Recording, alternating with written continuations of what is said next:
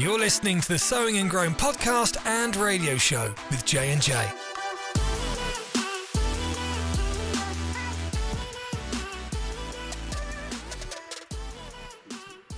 Hello, everyone. Welcome to the Sowing and Growing podcast. I don't know where you're at right now, but we are moving through summer. And recently I woke up and I walked out. I'm like, I sense the first stirrings of fall. I don't know if you felt this. What?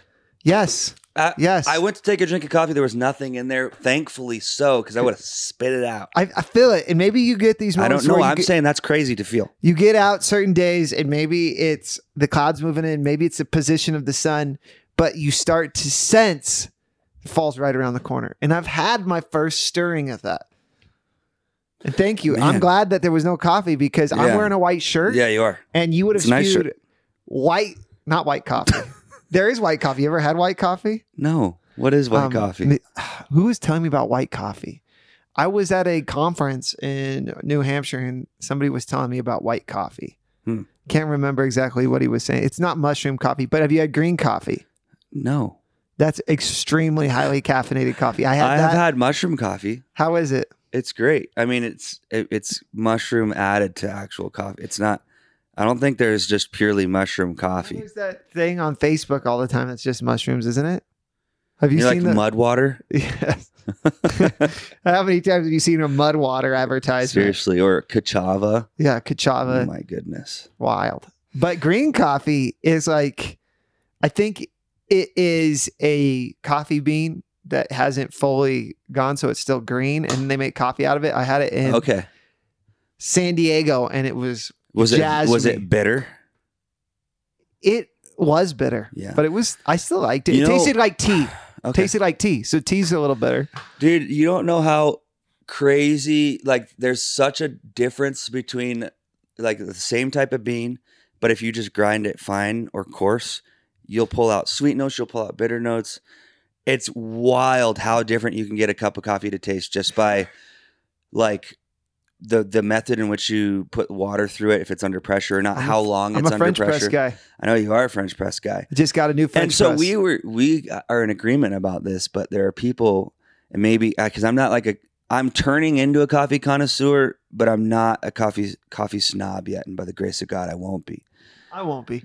But we were both agreeing that like people who are like oh you should try our pour over i'm like that's the same thing as a drip It feels coffee like maker it. it literally you're just doing all the work like Which sometimes the work's therapeutic. We can agree with that. yes So i agree with that we don't have to throw the baby out with the bathwater. If but they're you- not saying do this for therapy. They're saying, oh, this is so much better than a you know a bun drip coffee maker, and I, I don't understand why. I don't the, understand the either. principle is the same. It's literally the the machine is taking the water and pouring it over the grounds for you. It might be the speed at which you pour, the, the motion, because I know when you do a pour over, you're supposed to do circular motions. Yep.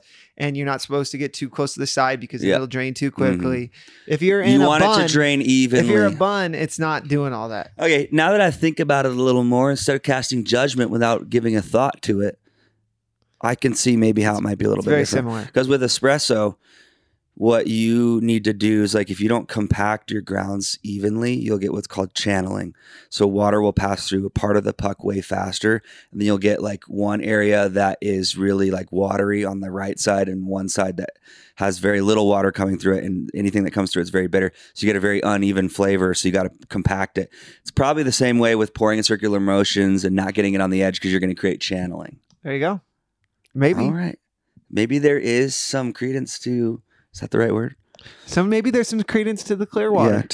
Yeah. and there's a revival happening because Glory. of it. Clear clearance, Clearwater revival. all right. Praise God, man. Yeah. We- we have you seen the um? Have you seen? It's like a reel on Instagram, and it was like if Luke Combs led worship, and they're singing "Rattle," but the intro is like "Burn burn down, down, down, down, down." No, but I would like to see that video. And the guy's like, Saturday was silent. and it's so country. And my comment on that was just hallelujah, yeehaw. It, was- it was funny. Mario sent it to me. That's funny. Um, anyways, I don't know why I'm talking about that.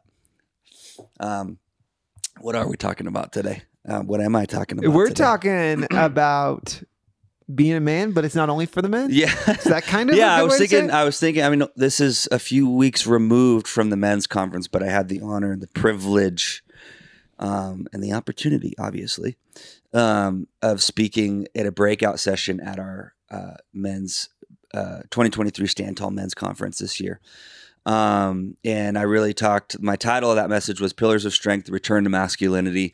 I really don't want to exclude or ostracize or, um, you know, make this not about women. I really still think that I'm going to talk a, a lot about what I said in this breakout, and I still think a lot of it is appli- applicable um, to the women as well.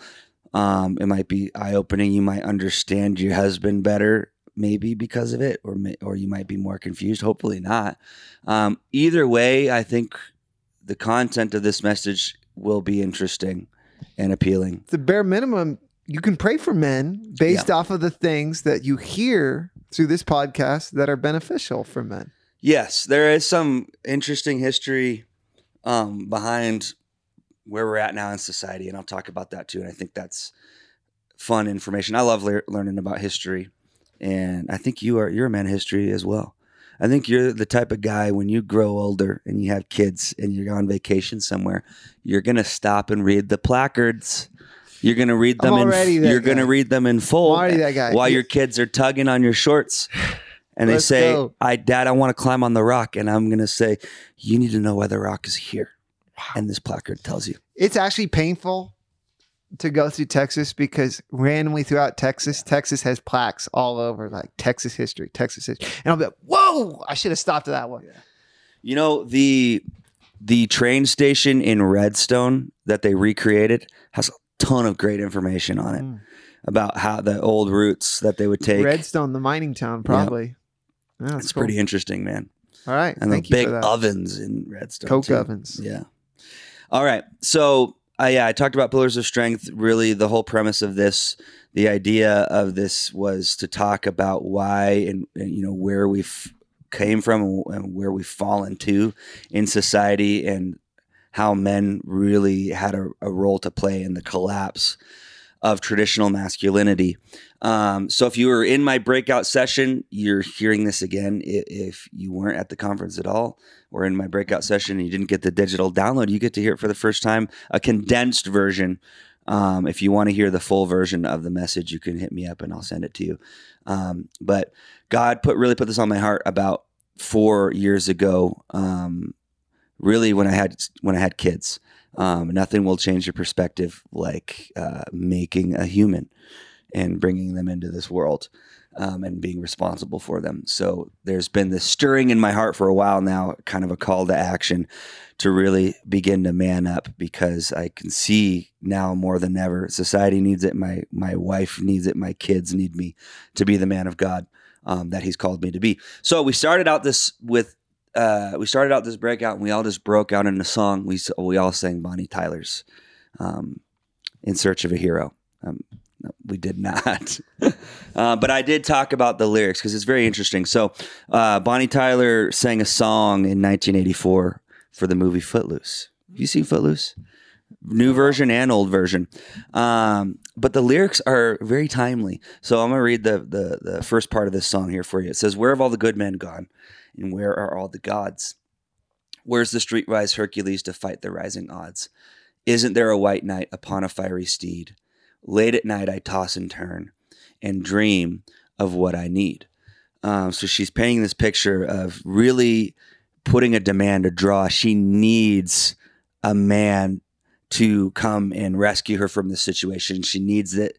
She she's really asking where where where are the men? So in modern culture, we're progressing in a lot of ways, but we've been witnessing the digression or the decline of traditional and I would say biblical masculinity. So we in Western culture, we've seen this significant transformation and a lot of the traditional traits that we would attribute to masculinity are now called toxic masculinity and there is some there is I, there is some validity to that because I think that a strength overextended is a weakness.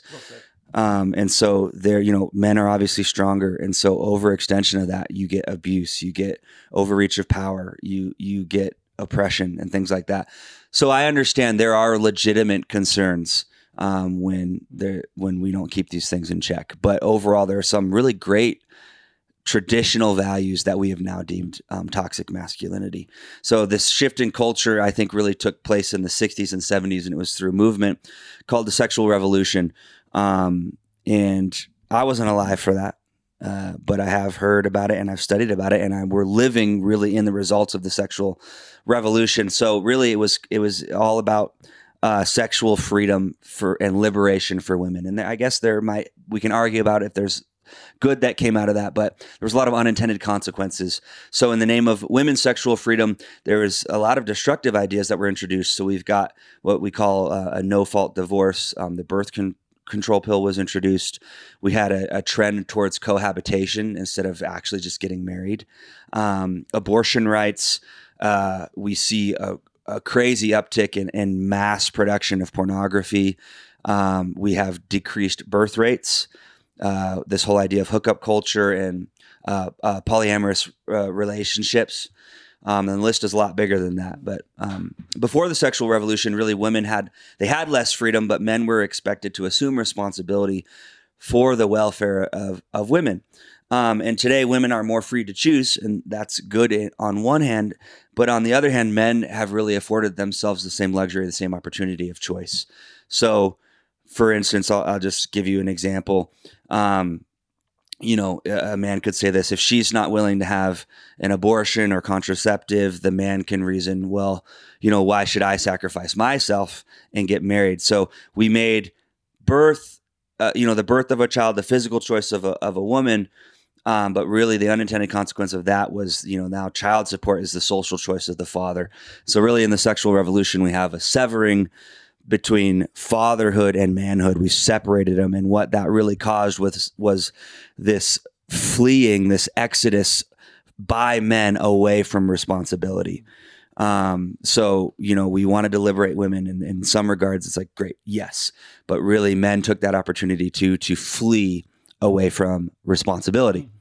Um, and so I said this in the in the in the um, in the breakout. Without authority or without responsibility, you, you don't have authority. Mm. Um, authority really is the reward of someone who takes responsibility, and we can see this even at the beginning of time.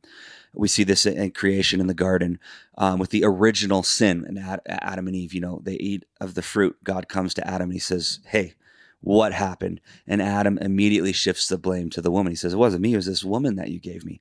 So he talks to Eve. What happened? She goes, uh, It was the snake. So what happened was the buck kept getting passed, responsibility kept getting pushed onto the next person. And really it stopped. You know, the buck stops here, it stops with, with Satan. And ultimately, who got authority in the earth? Satan did. So if you pass on responsibility, you also pass on authority. Shout um, out to Pastor Mark, right? Yes, yes, that's a quote the... from Pastor Mark. So responsibility is taken, authority is given. So the modern man is, has increasingly abdicated more and more responsibility away, and the whole goal of the enemy here is to keep boys from growing into men and men returning back to boys. And there's a book on this subject that I've barely cracked. I got the audio version of it, but it's called Men to Boys The Making of Modern Immaturity by Gary Cross. And he talks about how all of this happens. It's really a kind of a war on men. To infantilize them It just means keep them as boys. And the reason why children are easy to control is because they're immature and they're weak. So if we can get men reverting back to boyhood, we can control them um, so here's an interesting fact that I really that I really thought was interesting. Um, there's a man who served in World War One. Um, he's he's um, I believe he's British. His name was Sir John Glubb. Um, he's famous, and after he his time in the military, he studied the greatest empires in the world, and he wanted to see their similarities and their differences. And so he compiled, you know, a list of 20 great empires. You've got the Assyrian Empire, Persian, Roman, Arab, the Ottoman Empire, all those empires, the British Empire. Um, and he saw that all of them lasted on average about 250 years. Um, and they all kind of repeated this same cycle, six stages of development actually really they develop kind of in the first half, but then they begin to meet their demise in the second half. And really, the last stage, the sixth stage, is what really what we would say the proverbial nail in the coffin for these empires. And I thought it was really interesting. So we'll go through them real quick. Um, we've got six stages here of empires that only lasted 250 years. So you got the first, I'll list them real quick. You got the pioneer age, the conquest age, the commerce age, the affluence age, intellect age, and then finally the age of decadence. So what happens in the pioneer age is it's really, you know, it's the first step. It's the step into the unknown. They're they're acting like Elsa in Frozen 2. Into the unknown. They find land, they establish themselves. It's the it's they're brave. We love this age, pioneer age. Then you get the conquest age where they start expanding their territory. Right during this age, outburst of conquest, aggressive nations gain power. Um, their energy and their courage lead to succession, expanding their empire. Um, this is also known as the war age or the bloodshed age. Then you get into the age of commerce. Society's starting to settle. Commerce begins to flourish. Businessmen are, are, are setting up their businesses. Defensive walls are built. Um, and values shift towards uh, selfishness and materialism. And that leads into the age of affluence, which is really the age of extreme wealth. That's what affluence means wealth and comfort, leading to a decline in the qualities that originally brought that nation success. So, this is the research of Sir Arthur, or Sir John, not, wait, what's his name? Sir John Glubb. Um, so, then you come into the age of intellect. People prioritize intellectual pursuits. Um, uh, conflicts within the empire they deepen and they start to weaken from the inside and the empire becomes self-absorbed and indulgent and this excessive expansion really kickstarts its downfall. And then you come into the last age which is very interesting the age of decadence. It's marked by pessimism frivolity and it, it's a shift in who the masses idolize. So he realized this that they begin to move away who they idolize they move away from actual heroes and they start idolizing um, athletes, actors, and musicians. Wow. So, immoral lifestyles influence society, and the empire exhibits a moral decline and vulnerability. So, we as America right now are really living in the age of, of decadence. And Paul warned Timothy about this in 2 Timothy 3. You know, he says, In the last days, men will be lovers of themselves. He goes on a really long list unthankful, unholy lovers of pleasure rather than lovers of God. They have a form of godliness, but they deny its power. Um, and he says, from these people, uh, these these people, you need to run away from. So he's describing the age of decadence. So uh, I'm reminded of a quote um, from a book called Those Who Remain. Um, his name is Michael Hopf. He wrote this book. I haven't read the book, but I've heard the quote so many times, and I needed to know where it came from. But he says this: "Hard times create strong men. Strong men create good times. Good times create weak men, and weak men." create hard times. Rinse and repeat. Yeah. So it's kind of an unintended consequences of good men creating good times. What that happens is now you create a lifestyle convenience, and men, if they're not trained up in the way they should go, mm-hmm. take that convenience to advocate responsibility. And it Lose creates authority. You lose authority, and the the Someone cycle takes authority over you. yeah, and the cycle repeats. Ah. And so in America, this quote really rings true. And, you know, earlier in July, we celebrated our birthday, mm-hmm. and America's 200, I believe, 246 years old. Um, so I'm not trying to be doom and gloom. I don't think we're going to collapse in just a few years, but it's a very interesting statistics. You know, correlation doesn't always equal causation, but you need to understand, you need to understand history. Otherwise it repeats itself. Right. Interesting stuff uh, my introduction to this is very long. I'm sorry. I'm trying to streamline my notes here. It's good. It's great Um, material. So, why such an attack on men? Well, where men go, society follows, um, and it's just it's proven itself throughout history. And I'm not trying to be, I'm not trying to really talk about the patriarchy, um, or you might be thinking I'm talking about patriarchy. I am in in in, in a traditional sense because I think patriarchy, the modern the modern uh, description of that is men oppressing women and children. That's not what you're. That's not what. I'm talking about. I'm really talking about men following God and leading their families. Um, I think that's the real traditional form Definitely talking patriarchy. about that. I'm definitely talking about that.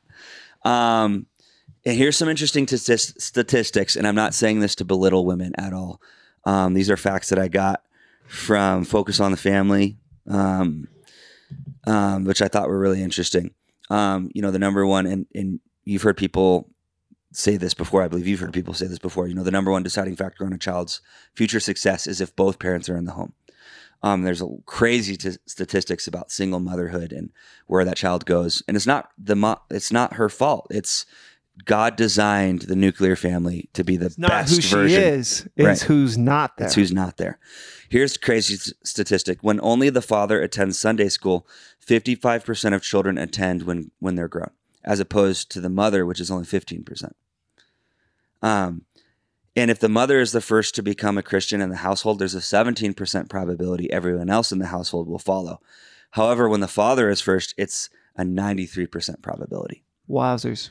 Um, that's crazy to me. That's So it's kind of it's kind of giving some some foundation to that statement I said where where men go society follow it's even down into the nuclear level the man is the leader of the home and I'm not saying that there's not co-leading It's amazing power that men have. Yes. But hey, going back to Spider Man, there's a We're- huge responsibility. If Yeah. really us, you and I being present as godly men, God's going to hold us accountable. yes So it's not just that we're we're not better than women. No. to be honest, no I don't necessarily want that weight. Right. But it's there. yeah it is there um you know I'm men not are going to be a boy. no Take it. don't be a boy. Men are physically and physiologically designed to lead. And again, I'm just repeating myself. I'm not saying that women cannot lead. And in, in a nuclear family, in my family, me and my wife, we discuss things together and we make decisions together. Teamwork makes the dream work. Um, but here's the difference: when something goes wrong, God is going to hold me accountable. Right? That's where you. So, like you just said, God is ta- is already holding you accountable. So it's time that men really assume that responsibility because whether you like it or not, you will be held accountable.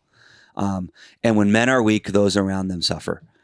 Um, so uh, the strength of a man covers the weakness of a woman, and the strength of a woman covers the weakness of a man. And we could get into the areas that women are strong in. You know, really, we talk about empathy and the whole nature versus nurture and motherhood and and taking care of the home. And those are things that men historically have been bad at practicing empathy, the nature versus nurture aspect of it. That's why Paul tells uh, fathers, right? Um, oh gosh, I just forgot the word. Uh, Don't what's the word? provoke your children to wrath. Yes, there's another word I'm thinking about. Um, but he's saying you you have a really great point on this about the the role of uh, the role of mothers and fathers, and the mother can help the children understand the father better. You told it to me. I have no Oh, it was so or good. knowledge. It was so what good. are you trying to think of more than provoking your children wrath? Isn't that what it says? Um, I, the Ephesians 6, I know like- that the word's not disparage. It's there's it. There's a certain What word. translation are you going I don't for? know. But we were on a podcast and you said the reason why he tells the moms to do this is because the dad can be kind of harsh and the mom's role is to help the child understand the father. Do you know what Yeah, I'm talking about? I, I barely. It's starting Ah. to come back. If it comes back to me in Okay. a fuller degree, I'm sorry. I'll express my previous thoughts. Okay. So, um, uh, both genders have a very specific role, and the lines become blurred when e- when either gender starts to cross the line too much. So what we have is, and Pastor Mark's made this example before. You know, he puts his hands in front of in front of each other. He says a strength covers a weakness, and if a strength is covering a strength, it's it's when you put your hands together and they're not intertwined. You have gaps, and so if a man is trying to overreach in a woman's strength, what you have is a strength covered by a pseudo strength or a weaker strength. Really, he's not really designed to operate in that role. And what happens is now there's a big gaping hole and a weakness, and that's how marriages and families break down. That's even how societies break down. Sameness isn't strength. Right. No, it's not at all. And I'm not saying stay in your lane. There are definitely areas of crossover, but there's specific functions that men have that they're built and designed for, and that women hand women have that they're built and designed for. Can I just for. say this, and I don't want to throw you off though, but Yeah. you know, I do some cooking and cleaning. If your wife is still working, I think you got to share some responsibilities. Yes. Yeah. and I don't have any problem with that. Right. Sometimes I'll, you know, I'll do things that some people would think would be more pink jobs around the house. Well, honestly, I think a very blue job is to bring in income, and my wife Yeah. is still doing that to some degree. Right. So if there's guys that are similar to my boat where you're dual income, pick up some of those responsibilities. Yeah. I'm just gonna say and that. so there's a really extreme viewpoint on this where they say like hey if a woman's oh, still if a, if a woman is still working then she's not submitted to her husband and you shouldn't allow your listen i'm not going to get into all that if your wife wants to work great and if you and in your situation you know what they call you dinks, Dinks. dual income no kids here's where it gets to be a problem if the woman working causes the man to re- flee from responsibility that's Ah. that's the problem there Nice and that's really more of a problem in the man's heart than it is the woman working. So I'm just Well going to say that. All right, keep going. man. All right. So across all cultures, we uh, men there, there's been three pillars of masculinity um, that that men have to uh, uh, take up. It's procreate, provide, and protect, and all three are are shared to a certain degree. Um, procreate and provide, especially, but the least shared of all three of these, I believe, is the protector role, and that's where men should really excel. And so, as men, men are called to protect and maintain their kingdom. Um, and so maybe you're single and you're listening to this and you go, well, I don't have a wife and I don't have a kids. Well, you do have a kingdom. Um, um, that's what God has given you. I mean, your own body is a temple. So how are you protecting and maintaining your own uh, spiritual strength, your mental strength, even your physical strength? Um, and when it comes time to expand your kingdom as a single man, if you don't understand these concepts now, it'll be really hard to expand your kingdom when when that opportunity comes. So it's a great thing to practice even now. So as men, we're called to protect and maintain our kingdom. Um, so some points that I wanted to give, um, 1 Corinthians 16, 13, I'm reading in the ESV. It says this, be watchful, stand firm in the faith, act like men and be strong.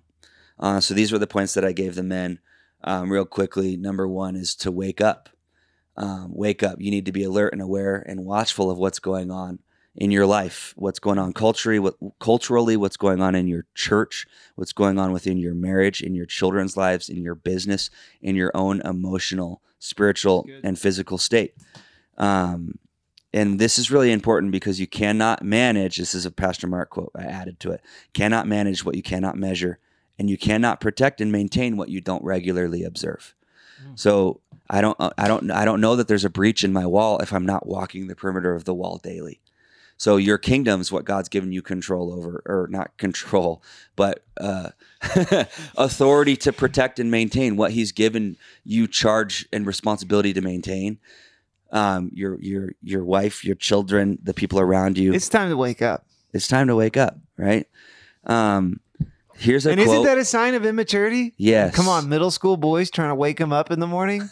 God, it's pun- Right. It's punishment to me to have Yeah. to do it. Ezekiel 33 6 in the message says this But if the watchman sees war coming and doesn't blow the trumpet, warning the people, and war comes and takes mm. anyone off, I will hold the watchman responsible for the bloodshed. The watchman is responsible. As a man, God's holding you accountable to be a watchman, whether you like it or not. So if I say to God, God, I didn't even see that coming. Ooh, that's an admission of guilt. Yeah. So that's the first point. That one took me out from. I had no idea that It's was like, coming. well, you weren't walking the That's wall. not an excuse. you weren't walking the wall. Ouch. Come on. Number two, stand up, right? He says, stand firm in the faith. So, in a modern age, we are seeing a lot of people succumb to this idea of cancel culture, where people are res- retracting statements and even beliefs to say, you know what, because I got pressure from the message, the message, the masses, or from society, I'm going to back down from what I said I believed. And it's creating a culture of cowards. And I was thinking this like, why do we have cowardice, right? The reason why we have cowards is because we have people with no convictions. Um, convictions means fully convinced, and that's that whole idea. And we've talked about this before head knowledge, heart knowledge, agreeing with something versus truly believing it in your heart. When you just agree to it mentally, when someone kind of challenges you, it's a lot easier to back away from it because it hasn't become a conviction yet. So we need men who read the word of God and are convicted by it, and it, it's something that resonates in their heart, not just a principle in the brain. If you don't stand for something, you'll, You'll fall, fall for, for anything. anything.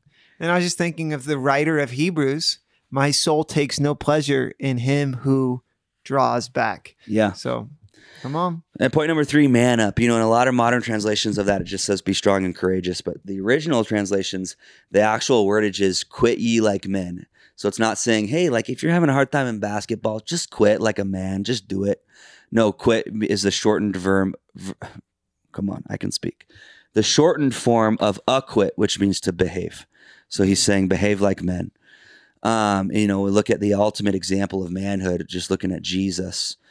Um, and Pastor Mark touched on this once in, in prayer, and I really liked it, and I used it here. He said, uh, you know, the Bible says that Jesus was meek and lowly or humble of heart.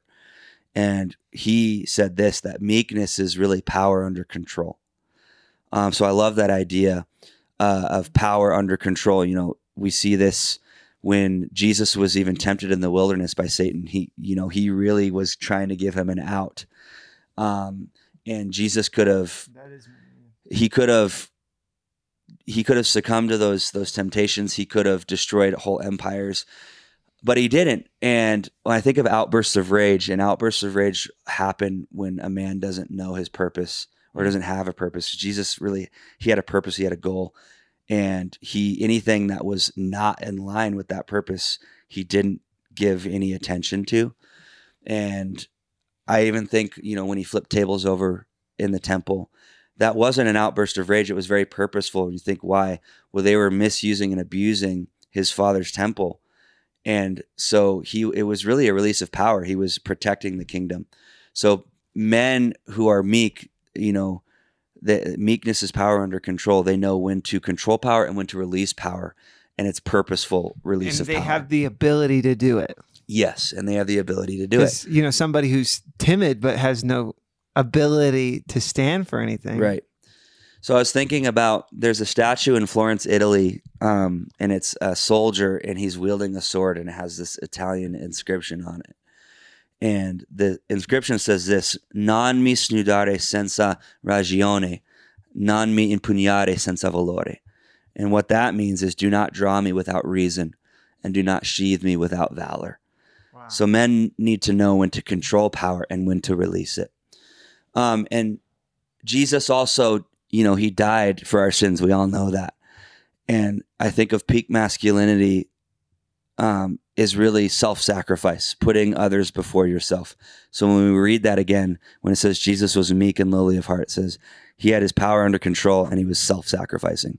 I'm like, man, that's, hey, man, that's who you need hey to be Hey, man, that's man. hey man that's man that's manhood that's masculinity right there. And number four power up dude. I don't know if you want to turn this into two parts we totally can. Otherwise i don't want to go an hour here because i'm, I'm already okay i'm already at, i'm already at 32 minutes. Um, number four is power up. So he says to be strong increase your strength. Um, power up and we do this um, by tapping into the same power that raised jesus from the dead. It brings life or it quickens our mortal bodies. Um, it's the spirit of grace and the spirit of grace and this is another pastor mark quote it meets you at the point of action. So when you choose to operate in obedience when you just choose to do the thing that you know god's calling you to do grace meets you at that point. When you just say you know what? I am going to protect. I am going to provide. I am going to be the man that god calls me to do. That first step of obedience god meets you with grace. And that's how you do it because the standard of manhood is jesus. He's perfection. Mm-hmm. We can't do that on our own. It's impossible but when we access grace, we just choose, we make a conscious decision in our brains, right, to just do it be obedient. That's where grace comes.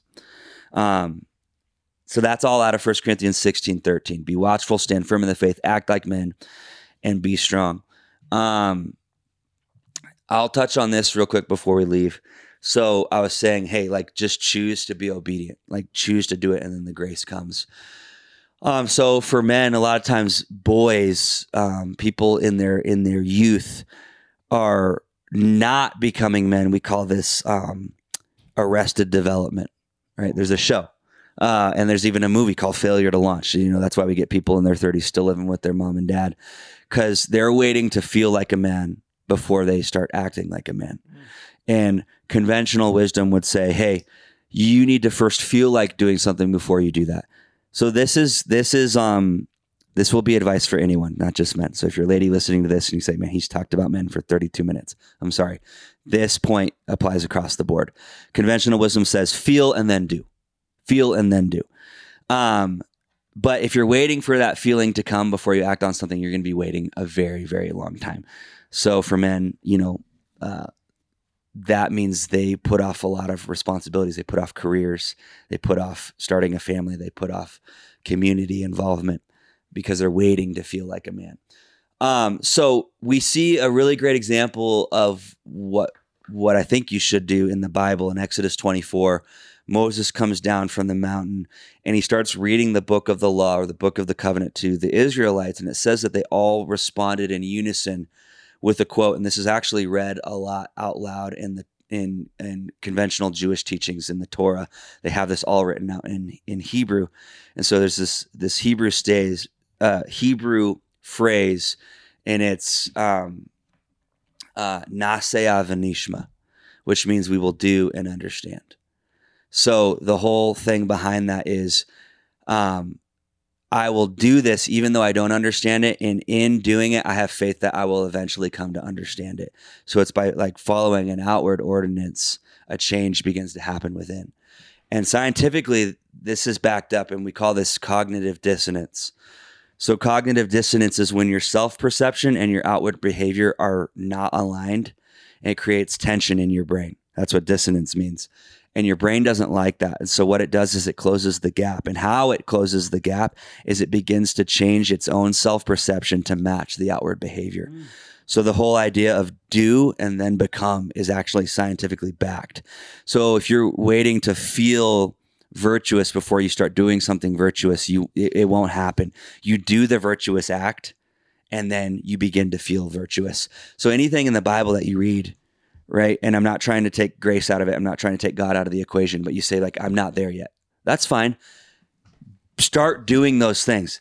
Do and then become.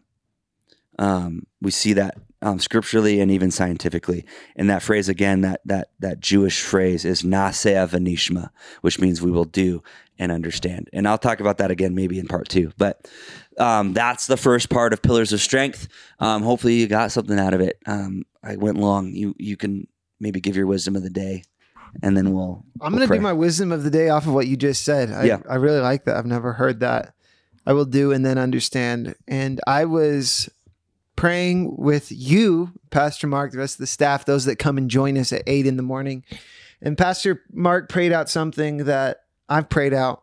I've said, I've heard said for as long as I've been in the church, and that is that we can't get God's will our way. our way. But then I had this thought, and I thought, maybe I can't get my will God's way. And that was an encouraging thing that if I was concerned about, I just don't want to follow my will for my life. If I followed what was written out in the Bible, which is God's way of doing things, I would arrive at his will, not my will. Yeah. So Yeah. I can't get God's will my way, but I can't get my will God's way. So I'm going to do what the word says in the path. The word of God is not necessarily a it's a way. It's Yeah. a light under my path. I will get his will. So I will do and I will understand. Confident that I'm not going to get my selfish will God's way. Yeah, so I'll that's good. follow the way and I'll get his That's will. good. That's good. Um, I would agree with that. I love that whole idea of do and then become, and the the idea of cognitive dissonance. I'll I'll say something else too. Just that at the beginning, um, the idea of without responsibility, there's no authority. And um, uh, you know, I kind of tailor custom fit this towards men, but that that applies across the board. Um, even when you talk about like um, mothers in the home, just even even raising your own children, if you're not willing to take responsibility for them, um, there's there's going to be no authority.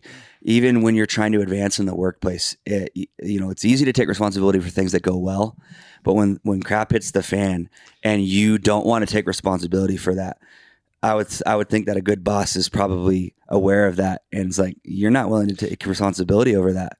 So why would I promote you? Makes Right. me think of Jocko, extreme Yeah. ownership. Extreme ownership. Jocko Willink. If you want to hear somebody who's dedicated to their craft, man, listen to Jocko Willink. Um, but yeah, without responsibility, there is no authority. Um, and you don't have to be a man to ascribe to that statement. Um, that, that applies across the board in pretty much any field of work, um, any situation in life. You need to take responsibility for it. And when you take responsibility, it's the whole idea of God saying, Hey, if you're faithful with little, I'll give you, I'll make you ruler over much. Um, I butchered that statement, but the principle remains. You need to be faithful in the small things. Maybe if you own it, I'll help you grow it. Ooh, put that on a t-shirt and sell it. Please don't. All right. Um, come back next week for part two. Um, and ladies, again, I'm just saying this. Uh, I think there's some things you can get out of this, and I'm not. I am not saying that women can't lead and that women just need to play the background. I'm not saying that at all. So hopefully you got that out of what I said, and if you still need some clarity on it, hopefully I can give that to you in part two. All right, let's pray. Father God, we thank you. Uh, we thank you for both men and women and their roles. uh, their unique, specific, and powerful roles um, that you've given us. And when we uh, uh, play our strengths um, and we cover each other's weaknesses, that's how families thrive. And in turn, churches and communities and societies thrive, Father God, when we understand what you designed us for. So I pray, Father God, that through this podcast and through uh, uh, just you, Holy Spirit, you're bringing about a greater revelation of how we were designed to operate, to function at our highest, and give and bring glory to you. Uh, we thank you for it. We give you the glory. In Jesus' name, amen. Amen. Looking forward to part two with you on the Sowing and Growing podcast with J and J.